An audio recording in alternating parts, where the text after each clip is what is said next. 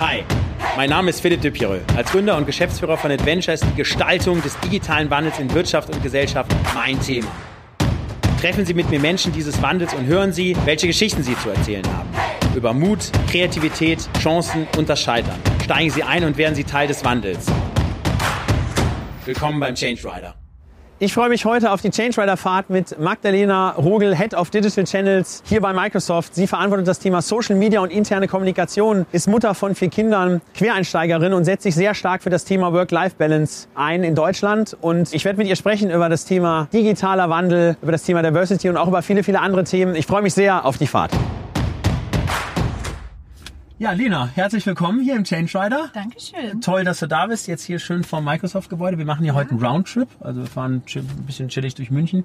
Das äh, Team hat mir gesagt, ich soll die Tunnel vermeiden. Ich hoffe, das gelingt mir heute. Nicht ganz einfach. Und genau, ich würde sagen, wir starten. Starten wir. Genau, also du hast ja einen ähm, sehr äh, beeindruckenden und ja sehr untypischen Lebenslauf. Ja, wenn man ja sieht, äh, wo du ja jetzt arbeitest hier, äh, Head of Digital ist ja, glaube ich, das ganze Thema interne äh, Kommunikation und auch das ganze Thema Social Media bei dem kleinen Unternehmen Microsoft hier. Mhm. Ähm, genau, aber hast ja von der Ausbildung her ähm, ja doch ein bisschen was anderes gemacht und ähm, genau, es wäre einfach super, wenn du da so mal ein bisschen, bisschen, bisschen erzählst, was denn das andere ist und wie du ja. dann überhaupt jetzt hier überhaupt in diese Position auch gekommen bist. Ursprünglich bin ich tatsächlich ausgebildete Kinderpflegerin und habe ja. in dem Job auch fünf Jahre gearbeitet, weil das immer mein Traumjob war. Okay. Ja, und dann kam so eine kleine persönliche Krise. Ich, ich habe äh, schon während der Ausbildung meinen ersten Sohn bekommen und ähm, wir, wir haben dann geheiratet und ich dachte, das ist jetzt alles so ganz, ganz Bilderbuchfamilienmäßig, aber wie das manchmal so ist.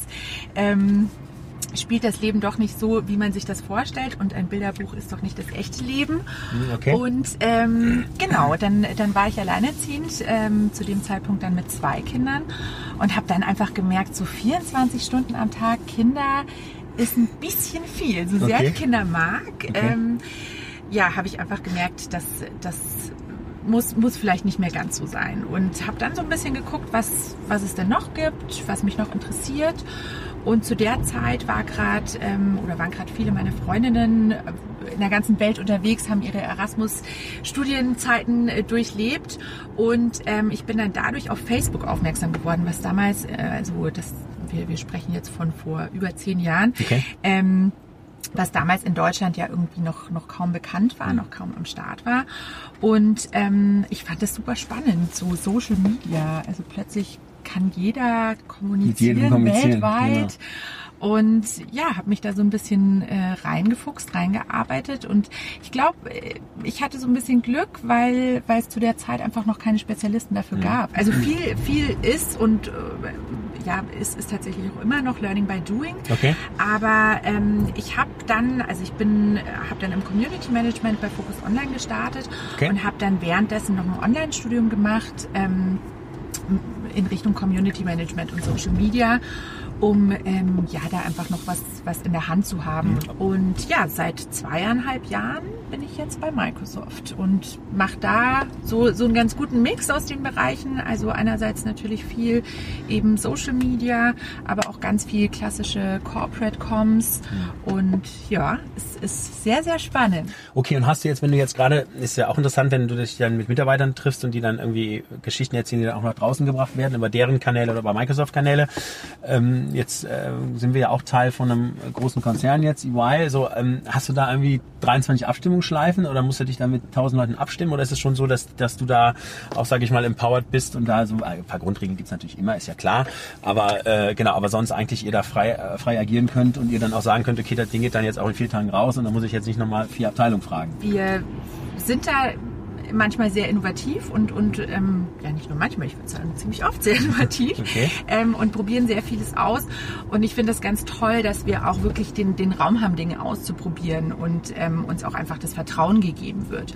Und ähm, klar, wenn man jetzt irgendwie ein ganz neues Format ähm, mal testen will, dann spricht man das schon ab, aber ich glaube, das bietet sich sowieso immer anders zu tun, weil es ja immer wichtig Klar. ist, vielleicht nochmal Feedback einzuholen.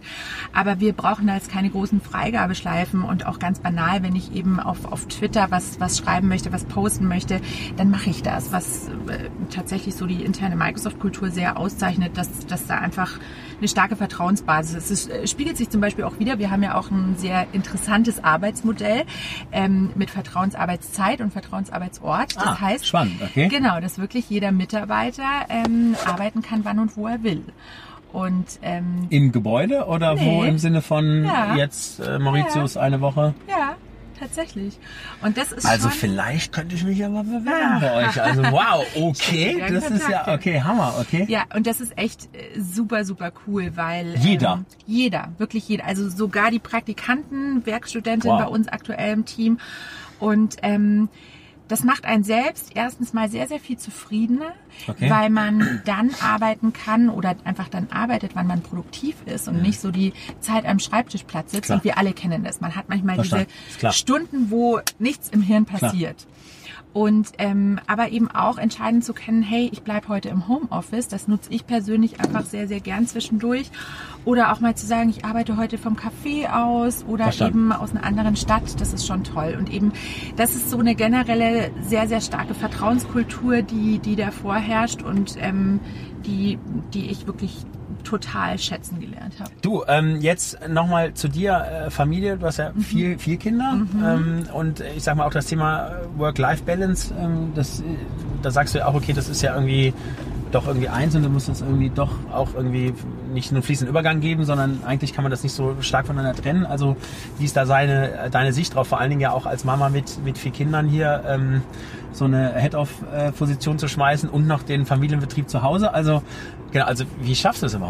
Was, was mir so ganz wichtig ist, und ähm, ich hoffe, du nimmst mir das jetzt nicht übel, aber ich finde das immer spannend zu beobachten, dass das eine Frage ist, die bei mir immer kommt, die mir immer gestellt wird, aber keiner würde auf die Idee kommen, meinen Mann diese Frage zu stellen.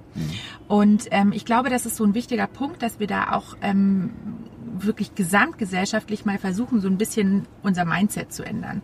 Weil ähm, Vereinbarkeit äh, von Beruf und Familie ist ja, ist ja nicht eine Frauensache, sondern Stimmt. Und jetzt beim Thema, ähm, äh, vielleicht nochmal beim Thema Recruiting. Ähm, äh, ich sag mal dort, gerade du jetzt als, ähm, äh, als Quereinsteigerin, da sagst du, da gibst du einen Gegen Gegenpol und sagst, okay Leute, das ist äh, dann doch wahrscheinlich eher Oldschool-Denke und man muss auf andere Sachen achten. Die wären zum Beispiel. Absolut. Absolut. Also ich, ich glaube, es geht einfach ganz klar darum, nach Skills zu schauen, nach Talenten zu schauen, nach Potenzial zu schauen. Und ähm, ich glaube auch, dass, dass wir es uns einfach in der Zukunft überhaupt nicht mehr leisten können, zu sagen, wir filtern irgendwie Leute automatisch aus, weil sie kein Abitur haben, weil sie keinen Hochschulabschluss haben. Also gerade wenn wir uns anschauen, uns, unsere Branche, Digitalbranche und äh, früher oder später wird alles Digitalbranche sein, Genau. ähm, weil, weil sich einfach alles digitalisiert. Und ähm, gerade in, in innovativen Bereichen ähm, brauchst du Leute, die wirklich Potenzial haben und, und die vor allem persönlich und, und menschlich dazu, dazu bereit sind und dazu fähig sind, ähm, innovativ zu denken und wirklich mal revolutionäre Ideen zu bringen.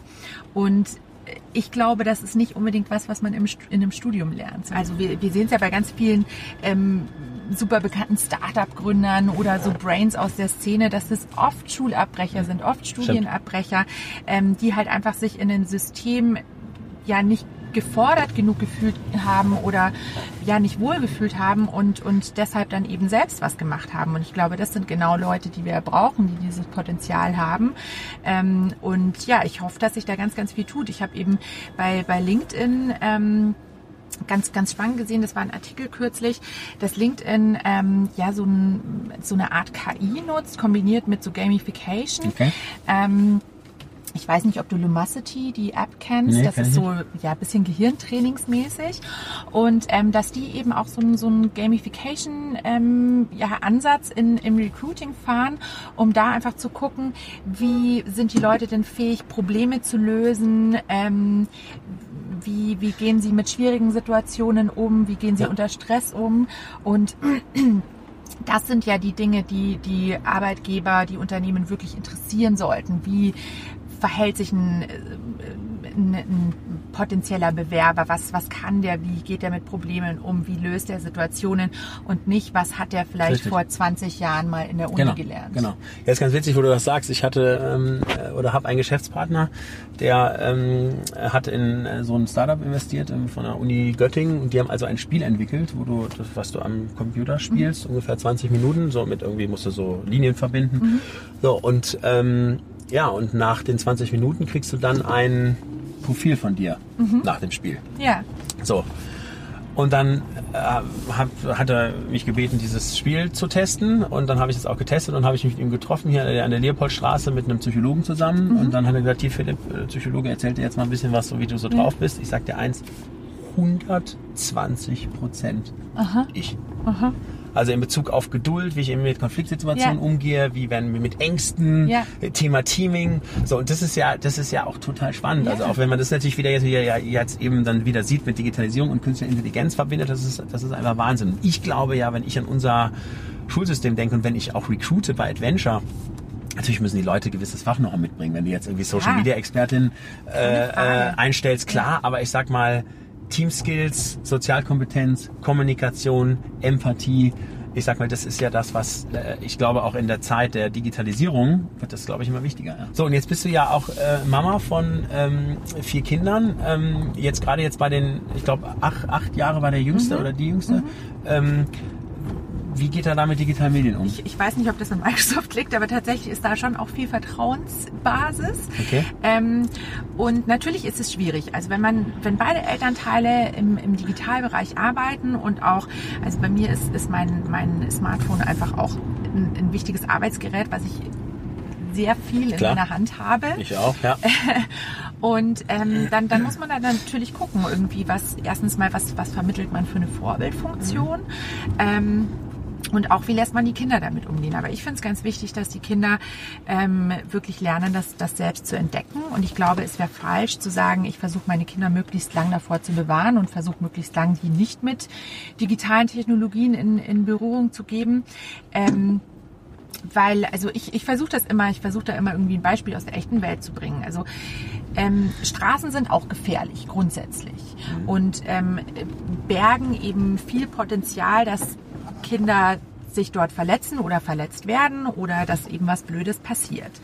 Ähm, grundsätzlich brauchst du aber Straßen und Kinder müssen auch nutzen, Straßen äh, müssen lernen, Straßen zu nutzen. Und ähm, du kannst nicht ein Leben lang irgendwie Kinder vor Straßen bewahren oder sie immer an der Hand über die Straße führen, sondern du musst irgendwann ihnen das Vertrauen geben, aber ihnen auch eben ja, ihnen Dinge erklären, so dass sie es irgendwann selbst tun können. Und ähm, genauso sehe ich das mit, mit ähm, eben digitalen Technologien oder Internet. Also klar, ähm, wir, wir brauchen die und ich glaube, die sind super, super wichtig ähm, für, für uns, für die ganze Vernetzung, für ja, die, die Weiterentwicklung, für Innovationen. Aber natürlich gibt es grundsätzlich auch einfach, muss man, muss man ganz neutral sagen, ähm, Gefahren, die da potenziell lauern Klar. könnten. Und ich glaube, es ist wichtig, die Kinder darüber aufzuklären und da wirklich viel ja, Erziehungsarbeit zu leisten und ihnen auch immer wieder vielleicht ein Beispiel zu zeigen, hey, das und das kann passieren, ähm, da, da solltest du drauf achten. Also beispielsweise bei Social Media Accounts ähm, ähm, versuche ich das gemeinsam mit den Kids zu machen, die Einrichtung, um einfach zu gucken, dass die Grundeinstellungen sind und ihnen da auch zu zeigen, was sie denn einstellen können. Ähm, aber ich kontrolliere jetzt nicht den ganzen Tag, was Klar, sie auf Social verstehe. Media machen. Okay. Also das, das fände ich Quatsch und, und ich glaube, das hilft den Kindern auch nicht weiter. Die Kinder müssen, müssen lernen, damit selbst umzugehen. Und ja. bisher fahren wir damit ganz gut. Toi, toi, toi. Ja, okay, also finde ich super. Ich finde, du bist dein Straßenbeispiel super, weil ich meine, mein kleiner Sohn, ähm, der also der zweite von den vieren, der ist, der Mats, der ist jetzt vier, mhm. den wir jetzt zum Beispiel nicht alleine auf die Straße ja. lassen. So. Ja.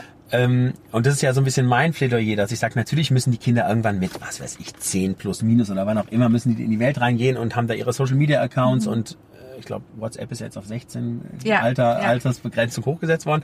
So, okay, ähm, verstößt wahrscheinlich auch ja, wahrscheinlich fast jeder gegen, aber ähm, eben nicht mit drei und Ja. nicht mit zwei. Und wenn Ja. ich das ja sehe, ich sehe das ja in Restaurants hier, dann sitzt du dann da, dann gibt's ja schon irgendwelche Kinderstühle mit irgendwelchen Tablet-Haltern, ja, wo dann die Kinder dann eine Stunde ruhig gestellt werden, weil Ja. Mhm. sie halt wie die Bekloppten von links nach rechts wischen. Und da sage ich natürlich auch, okay, Leute, das kann natürlich nicht sein. Also Nee, auf gar keinen Fall.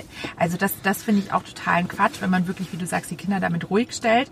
Ähm, aber ich glaube auch, dass das wirklich schon sehr kleine Kinder, also auch, auch schon im Kindergartenalter, ähm, damit tolle Sachen machen können. Also mein, mein kleiner Sohn, der Achtjährige, der war jetzt eben ähm, öfters mal bei Workshops in der Haber Digitalwerkstatt. Hier, die gibt's ja auch Ja, ja, in von der mehreren Verena, Städten. genau. Ähm, und die machen wirklich ganz, ganz tolle Sachen, wo sie aber auch mit den Kindern was basteln. Also da haben sie dann so einen kleinen Roboter gebastelt wirklich und den dann aber auch ähm, zum Beispiel animiert mit Stop Motion. Und ähm, die haben eben Angebote für Kinder verschiedener Altersklassen und ich finde das ganz toll. Also das ist ja nichts anderes als, als wir, wir früher auch irgendwelche Ferienbastelkurse oder Werkstätten gemacht haben, nur halt verbunden mit digitaler Technologie. Und das finde ich toll, wenn die Kids da schon mal ein bisschen rangeführt werden. Aber eben, wie du sagst, einen sinnvollen Umgang und nicht ähm, schon von klein auf lernen, sich, sich mit einem Tablet selbst ruhig zu stellen. Verstanden, okay. Harter Break mal in die Wirtschaft. Ja. ähm, ich sag mal, äh, ihr seid natürlich auch, sage ich mal, der Lieferant, Dienstleister, Partner für, sage ich mal, den Mittelstand und für die Unternehmens- und auch Konzernwelt. Ähm, so, wenn du da jetzt äh, gerade mal gerade das gerade Thema digitale Transformation, Digitalisierung, auch vielleicht mit ein bisschen New Work siehst, wo sagst du denn, okay, wie sind wir da eigentlich aufgestellt? Was sind so die Themen, die du gerade siehst, die vielleicht die Unternehmen noch irgendwie äh, ändern müssen, ja, damit sie den eben den, ich sag mal doch, die Zeit da draußen, die viel schneller äh, lebiger wird, Startups, die reinkommen, Schnittstellen besetzen, große Player wie Google und Co., die auf einmal aus ihren Geschäftsmodellen rausgehen und irgendwie ganz andere Dinge machen. Also dass Ja. die da, genau, dass wir das in Deutschland gut hinkriegen. Ja, also grundsätzlich, ich, ich bin ja so eine unverbesserliche Optimistin und äh, grundsätzlich. Deswegen sitzt ich, du ja auch hier im Change Rider, genau. Ähm, grundsätzlich glaube ich, dass wir sehr viel besser dastehen, als, als immer so die allgemeine Meinung ist. So, ah, deutscher Mittelstand. Mhm. Ähm, aber klar, wir müssen aufpassen, dass wir nicht abgehängt werden und, und dass wir da wirklich dranbleiben und dass sich auch ähm, diese, diese deutschen mittelständischen Unternehmen, die ähm, einfach einen, einen sehr wichtigen Teil unserer Wirtschaft abbilden, dass die nicht abgehängt werden. Und ähm, was ich im Moment so beobachte, ist, dass viele Unternehmen eben versuchen, sich möglichst viele Technologien einzukaufen und möglichst viel moderne Software und künstliche Intelligenzen und Roboter und was, was weiß ich noch alles.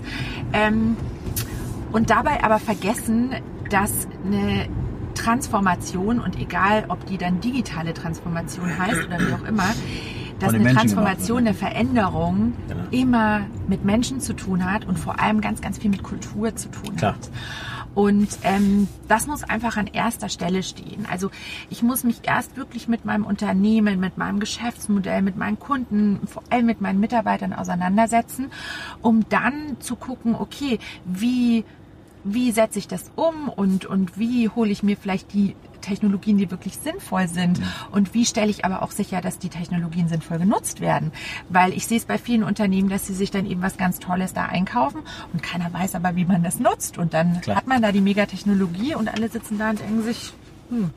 Und ich glaube, ähm, jeder Einzelne, ähm, aber auch, auch die Unternehmen haben da wirklich eine ganz, ganz große Pflicht, auch da wieder, ja, Education tatsächlich zu betreiben und ähm, immer wieder zu gucken, dass dass man nicht nur Technologien verkauft, sondern dass man auch beim Kulturwandel unterstützt und ähm, auch den, den Unternehmen das eben bewusst macht. Und das ist, das ist für uns zum Beispiel als Microsoft auch ein großer Punkt, dass es nicht darum geht, irgendwie möglichst viele Sachen zu verkaufen, sondern wirklich dafür zu sorgen, dass die Kunden das dann auch nutzen können. Also okay. bei uns gibt's eben ganz, ganz viele Kollegen, die sich ähm, um das Thema Consumption kümmern. Also die sich angucken, ähm, die Kunden, die wir haben, nutzen die denn überhaupt das, was sie eingekauft haben? Verstehe. Wie nutzen sie das? Und dann sich aber auch anzuschauen, okay, wie können wir vielleicht unterstützen, dass sie es besser nutzen? Und da dann auch wiederum ähm, in, in Workshops, also wir sind oft dabei, wenn es dann um Kommunikation geht, um einfach zu zeigen, so nutzen wir Tools für die Kommunikation. Ähm, ja, um, um da dann wirklich zu gucken, dass Technologie und Kultur Hand in Hand gehen, um so dann auch wirklich Innovationen zu schaffen und zukunftsfähig zu sein. Verstanden. Ist es nicht auch ein bisschen, wenn ich mir so die CEOs anschaue und die Vorstände, Geschäftsführer anschaue, ist nicht auch irgendwie eine Mindset-Frage, dass man sagt, okay, man muss natürlich nicht nur, sage ich mal, in interne Prozesse denken, sondern man muss vielleicht auch die Kultur dahingehend verändern, dass man vielleicht auch mal vielleicht ein Scheitern erlaubt und dass man irgendwie mal doch das Thema Geschwindigkeit vor Kontrolle, also so dieses Mindset, was ja so ein bisschen ja aus Ja. dem Silicon Valley jetzt ja hier Ja. auch rüberschwappt, Ja. ähm, das ist ja wahrscheinlich auch ein, auch ein riesen, ein riesen Kulturthema, oder? Absolut. Also Mindset, Mindset ist ja Kultur in Reinform quasi. Bei uns heißt es tatsächlich Growth Mindset, weil wir eben sagen, es muss offen sein und es muss Raum für, für Wachstum ähm, geben, im, im Gegensatz zu eben einem, einem Fixed Mindset. Ähm, aber ich glaube auch da, dass wir aufpassen müssen, weil was ich beispielsweise in den letzten Monaten oder fast Jahren sehr, sehr stark in Deutschland sehe, ist zum Beispiel, ähm, dass wir uns jetzt total abfeiern für Fehler. Und Fails sind ja super, super geil und super cool. Und es gibt, also für mein Gefühl gibt es so einen Fail-Hype. Fail-Nights, Fuck-Up-Nights, whatever. Also es ist total cool, Fails zu machen. Und ich glaube, da müssen wir aufpassen, dass wir da irgendwie, ja, dass, dass sich da kein Trugschluss ergibt, weil es geht nicht um die Fehler an sich, sondern es geht darum, was lernt man daraus. Ja. Und ähm, auch das ist wieder so ein bisschen vielleicht Kultur, Kommunikationskultur, dass man das auch wirklich mitgibt und sagt, okay, ein Fehler an sich ist nicht schlimm, ist aber auch nicht gut. Ein Fehler an sich sollte einfach nicht abgefeiert werden. Also ich finde es super, dass du das sagst, weil ich sage ja immer, auch bei meinen Vorträgen, ich sage ja immer, Leute, die Kernorganisation muss eigentlich fehlerfrei laufen. Also Mhm. dort muss man auch, ich sag mal, gerade wenn ich mal so, so berühmte Reklamationsquote sehe, wenn die halt gegen Null strebt, dann ist es schon mega. Da können wir uns Ja. dafür abfeiern. So. Ja. Ähm, nur wir müssen, glaube ich, einen Raum schaffen, und das ist, glaube ich, auch was Neues, wo wir sagen, okay, und da können wir dann auch mal ganz bewusst scheitern. Da gehen Ja. wir dann wirklich, da gehen wir Ja. dann auch mal raus aus der Organisation und dort können wir eben mal von zehn Dingen, die wir testen, fahren wir mal neun vor die Wand, ja, Mhm. so und leiten dann natürlich wieder die Learnings ab und sagen halt, warum sind wir vor die Wand gefahren. So, weil ich sag mal, in dieser Kernorganisation, wo du ja diese Monsterprozesse hast, wo du natürlich eine Legacy hast, wo du Corporate Governance hast und so weiter und Ja. so fort, ja, okay, da wenn du da Fehler abfeierst, ist natürlich dann, also schon, g- gerade in Deutschland, glaube ich, schon eine Grundthematik in unserem Ingenieursland, wo wir ja perfekte Produkte bauen, perfekte Services bauen. Das, glaube ich, ist von der DNA einfach nicht vereinbar. Deswegen glaube ich, du brauchst schon eher einen Ort, wo du, wo das Scheitern auch wirklich, wirklich erlaubt ist. Ja. Absolut. Und ehrlich gesagt, ähm, auch, auch da finde ich, ist wieder ein relativ einfaches Beispiel, was man ranziehen kann. Ähm, und zwar in dem Fall ist es dann die Medizin, weil du willst auch nicht, dass in Operationen Fehler Genau. passieren Ja, ja, oder in genau. der Behandlung von Richtig. Patienten Fehler passieren. Das ist ein No-Go. Aber gerade in der Medizin ist es ja unerlässlich, dass du eben Forschung betreiben kannst, damit du Innovationen ähm, bekommst, damit du vielleicht neue Medikamente entdeckst, neue Behandlungswege ähm, entdeckst und, und so wirklich für die Gesellschaft ähm, einfach ja einen ne, ne Nutzen schaffen kannst. Eigeninnovation versus auch das Thema Zukaufen, Partnering. Also ihr seid ja als Microsoft ja auch in der Startup oder eher schon fast in der Grown-up-Welt seid ihr ja auch da akquisitorisch in den letzten Jahren ja ganz gut unterwegs gewesen. So, also ähm, die, die laufen dann wahrscheinlich eigenständig weiter oder versucht ihr da oder fahrt ihr da eine Strategie, ähm, wo ihr sagt, okay, die holt ihr auch vielleicht rein, integriert ins Unternehmen oder wie, genau, also wie, wie ist da so eure ähm, ich sage mal, eure, eure Strategie. Äh, bei LinkedIn äh, hat man ja eigentlich gesehen, das läuft ja eigentlich komplett autark weiter, oder? Das ist eigenes, eigenes ja. Brand, eigene, eigene Kommunikation, eigene, eigene DNA. Genau, gibt es auch Beispiele, wo ihr sagt, da holt ihr dann auch akquirierte Startups die holt, und die holt ihr rein. Ich, ich glaube, da bin, bin ich wahrscheinlich jetzt eher die falsche, um, um da genaue Aussagen dazu zu machen, ähm, weil natürlich dieser, dieser Bereich irgendwie ähm, Acquisition einfach, einfach nicht bei uns liegt und vor allem Okay. nicht bei mir liegt. Und wie du sagst, gerade bei LinkedIn ist es natürlich sehr, sehr spannend, weil ähm, dass das generell echt ein tolles Unternehmen ist und das war ja auch eine, eine Riesenmeldung, als das rausging. Und ähm, ja, wir natürlich Dinge haben oder Bereiche haben, wo wir gemeinsam dran arbeiten. Beispielsweise, wir waren jetzt am Samstag in München hier auf der Christopher Street Day Parade dabei Okay. mit einem großen Wagen und ähm, da hatten wir auch das Team von LinkedIn dabei, ähm, weil es so ein bisschen quasi Microsoft Family and Friends war. Ähm, Das heißt, da passiert dann auch Interaktion, da macht ihr dann teamübergreifend auch viel. Okay, Ja. das ist ja schon noch gut. Und natürlich tauschen wir uns auch in vielen Bereichen aus, weil, weil ähm, LinkedIn natürlich für uns gerade als Kommunikation auch als Plattform wichtig ist und ähm, gucken einfach, wie, wie, wir da ja vielleicht das Wissen teilen können. Aber grundsätzlich ähm, ist, wie, wie du sagst, LinkedIn ziemlich autark. Äh, ich habe Adventure ja groß gemacht, indem ich meine berühmten Kaltakquise-Anschreiben Print geschrieben mhm. habe. So, das heißt, ich habe mir dann so Listen von Unternehmen geben lassen. Yeah. So, dann habe ich dann mit dem Füller einen Brief geschrieben an CEO yeah. und der hat mich dann meistens sogar eingeladen. So, und yeah. jetzt kommt die Betonung auf der. Also ich würde sagen, wenn ich 1000 CEOs angeschrieben habe, waren das 998 Männer. Mhm. Ja, boah, da könnte ich jetzt wahrscheinlich drei Stunden drüber reden. Und ich glaube, was tatsächlich sehr, sehr wichtig ist, ist Vorbilder zu schaffen. Ähm, und wirklich die Frauen, die schon in hohen Managementpositionen sind oder vielleicht auch auf CEO-Positionen, die wirklich sichtbar zu machen. Und das finde mhm. ich, machst du ja mit so einem Format nicht, dass ich jetzt CEO wäre, um Gottes Willen. Aber ähm, das, das ist ganz, ganz wichtig, ähm, okay. wirklich die, die Sichtbarkeit ähm, zu zeigen und, und auch zu zeigen, wie sind denn die Frauen dahin gekommen, wie war der Weg dorthin. Und ähm, ich glaube, grundsätzlich ist einfach äh, auch, auch wichtig, dass sich Unternehmen einfach damit auseinandersetzen. Und Gott sei Dank gibt es da, dazu mittlerweile sehr, sehr viele Studien, ähm, die wirklich zeigen, dass das Erfolg von Diversity abhängt. Hm. Also gerade in den nächsten Jahren wird das ganz, ganz grundlegend sein. Also Unternehmen, die nicht divers sind, werden untergehen. Ähm, und umgekehrt sieht man eben Unternehmen, die jetzt schon sehr divers sind, ähm, bringen sehr viel bessere Produkte raus, sind als Unternehmen sehr viel erfolgreicher. Und ähm, ich glaube, das ist ein wichtiger Punkt, dass wir da wirklich das, das auch kommunikativ nach außen bringen. Und klar, wenn du jetzt sagst, du das, das Thema Vereinbarkeit, ähm, ich hatte ja vorher schon den Punkt gemacht, ich glaube, das ist nicht nur Frauensache. Und ähm, ich glaube, auch da ist es umgekehrt wichtig, Männer sichtbar zu machen, die sich eben ähm, auch für, für die Familienthemen Stimmt. einsetzen. Absolut. Und ähm, ja, für, für Gleichberechtigung einsetzen und aber auch zeigen, dass, dass es eben auch als Mann geht, ähm, sich um die Familie zu kümmern Absolut. und ähm, dass es nicht, nicht alles der Frau überlassen werden muss. Ich glaube, das ist auch ganz, ganz wichtig und ganz okay zu, zu sehen, dass niemand von uns vorurteilsfrei ist. Also auch ich bin definitiv nicht vorurteilsfrei ähm, und das ist okay, aber ich glaube, es ist wichtig, sich darüber bewusst zu werden und zu schauen, wo habe ich denn Vorteile und warum habe ich die Vorteile und warum benutze ich vielleicht zum Beispiel manche Nomen nur in männlicher Form. Hm, verstanden. Ähm, okay. Und Stimmt. manchmal ist tatsächlich Sprache, Kommunikation sowas, was, was schon ganz viel ganz viel ändern kann und einen großen Unterschied machen kann. Und ähm, ich glaube eben gerade bei Kindern, ähm, dass wir eben bei den Kindern auch drauf gucken, dass ähm, ja dass es vielleicht nicht immer der Pilot ist, sondern vielleicht mal die Pilotin. Ähm, Finde ich gut. Ja, oder Stimmt ja auch nicht die Kindergärtnerin, sondern dass es vielleicht auch Kindergärtner gibt. Ähm, leider gibt es die in der Realität auch noch viel zu wenig. Also auch da umgekehrt ist das Thema Stimmt. Diversity ja schwierig. Ja, äh, neues Thema Politik. Also das ist ja auch natürlich spannend. Also ich sag mal, was kann die Politik dazu beitragen, dass wir hier, hier in der Wirtschaft, Gesellschaft den digitalen Wandel hinkriegen? Ähm, natürlich kann die Politik dafür sorgen, dass wir ähm, ja also banales Thema, eine gute Breitbandversorgung haben ähm, und, und dass die Infrastruktur ähm, stimmt für Dinge tatsächlich wie Flugtaxis, dass mhm. wir das, was tatsächlich in ein paar Jahren einfach Realität sein wird, dass wir das dann auch nutzen können in Städten. Wurde Dorothee Bär ja wieder mal äh, belächelt, aber es scheint ja jetzt hier auch äh, ziemlich weiterzugehen bei Definitiv. dem Projekt. Ne? Also da, wieder mal der Klassiker, ne? Ja, ja, also, da, ja. da geht was. Ähm, aber eben auch zu gucken, okay, wo, wo müssen wir denn einfach ähm, neue rechtliche Rahmenbedingungen setzen?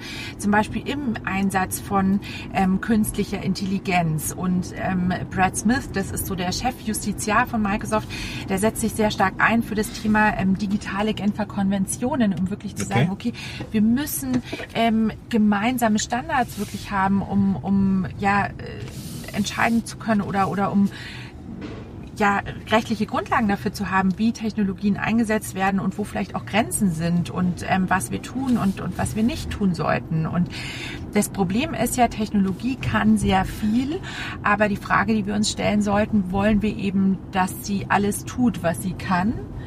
Oder sollten wir einfach vielleicht auch da eben, ja, Grenzen setzen? Dann ähm, würde ich sagen, dann machen wir unsere berühmten vier Abschlussfragen. Mhm. Ähm, ich sag mal, die Frage zum Scheitern, also ich sag mal, ich glaube, das Thema Mindset in Deutschland oder gerade Europa, wir haben ja nicht gerade eine Scheiterkultur wie in den USA, wo wir sagen, hey, da ist jetzt ein Gründer, äh, der ist mal gescheitert und es ist ja eigentlich gut so, hat er irgendwie was draus gelernt, sondern man kriegt ja, ja doch eher dann auch leider immer so den Negativstempel drauf. Ähm, genau, gibt's von dir eine, eine Scheitergeschichte? Also äh, ich, ich glaube, meine persönliche Scheitergeschichte ist tatsächlich die, dass ich ähm, ein absolutes Lebensziel und Bilderbuch äh, mir, mir vorgesetzt habe. Ich habe ja anfangs davon erzählt, mhm. von meiner, von meinem per, per persönlichen Wandel ähm, und ich einfach gemerkt habe, dass ähm, ein Bilderbuch nicht das echte Leben ist und mhm. sich das echte Leben aber sehr viel cooler anfühlt als ein Bilderbuch. Und ähm, was ich tatsächlich daraus gelernt habe, ist, dass halt so eine Krise einfach auch eine wahnsinnige Chance sein kann und dass man immer selbst das in der Hand hat, wie man mit einer Krise umgeht und was man aus einer Krise macht.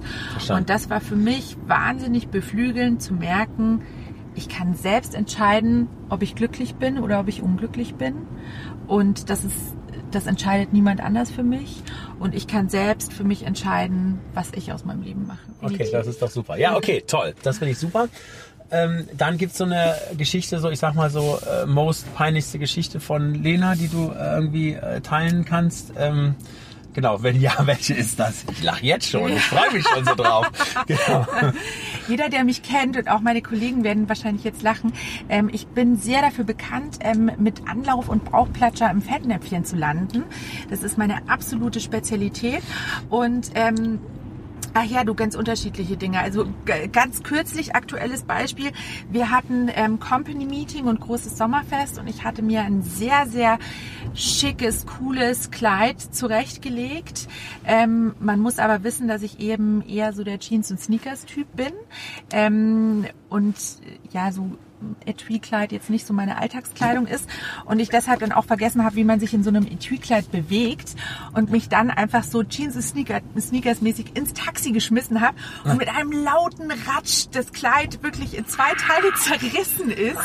Ähm, und ja, äh, ich, ich dann irgendwie gucken musste, wie ich nochmal nach Hause komme, damit ich eben nicht so auf dem Company-Meeting ankomme, was ein bisschen unangenehm gewesen wäre. Ja, und äh, solche Dinge passieren mir quasi täglich, aber aber das macht mein Leben auch sehr unterhaltsam. Ja, super, perfekt. Okay, also ja. schöne Geschichte. ähm, jetzt dann, ich sag mal, ein Appell an die Zuhörer, Zuschauer im Sinne des Wandels, also genau, also der auch wirklich Mut macht. Du hast ja schon gestartet, auch mit dem äh, ich sag mal, unermüdliche Optimistin, genau, also wenn du da nochmal so einen Appell loslässt. Ja, also mein, mein Appell ist wirklich, äh, denk daran, dass die digitale Transformation und die Veränderung und alles, was da gerade passiert, das ist nichts, was irgendwie wie so eine Naturgewalt über uns hereinbricht, sondern das ist echt was, was jeder Einzelne aktiv mitgestalten kann, egal ob er denn ähm, ja im, im Digitalbereich arbeitet oder in anderen Bereichen, gerade die anderen Bereiche sind auch so wichtig dafür, sich da einzubringen.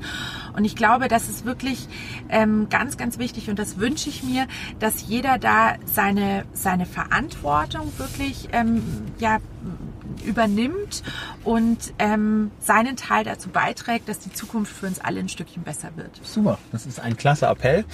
Und wenn du jetzt an das Format denkst, im Sinne von Change, Positivdenker, ist egal, mhm. es müssen also nicht Head-Offs und CEOs und super wichtige Leute sein. Also ich möchte ja auch mal einen LKW-Fahrer, ich fahre jetzt einen Lehrer übrigens auch übermorgen, Sehr ne, der cool. so mal ein bisschen was über Kindererziehung und Digitalisierung und Wandel erzählt. Genau, also gibt es jemanden, wo du sagst, okay, der passt super fürs Format, den würdest du nominieren und warum würdest du ihn dann nominieren? Ja, ja.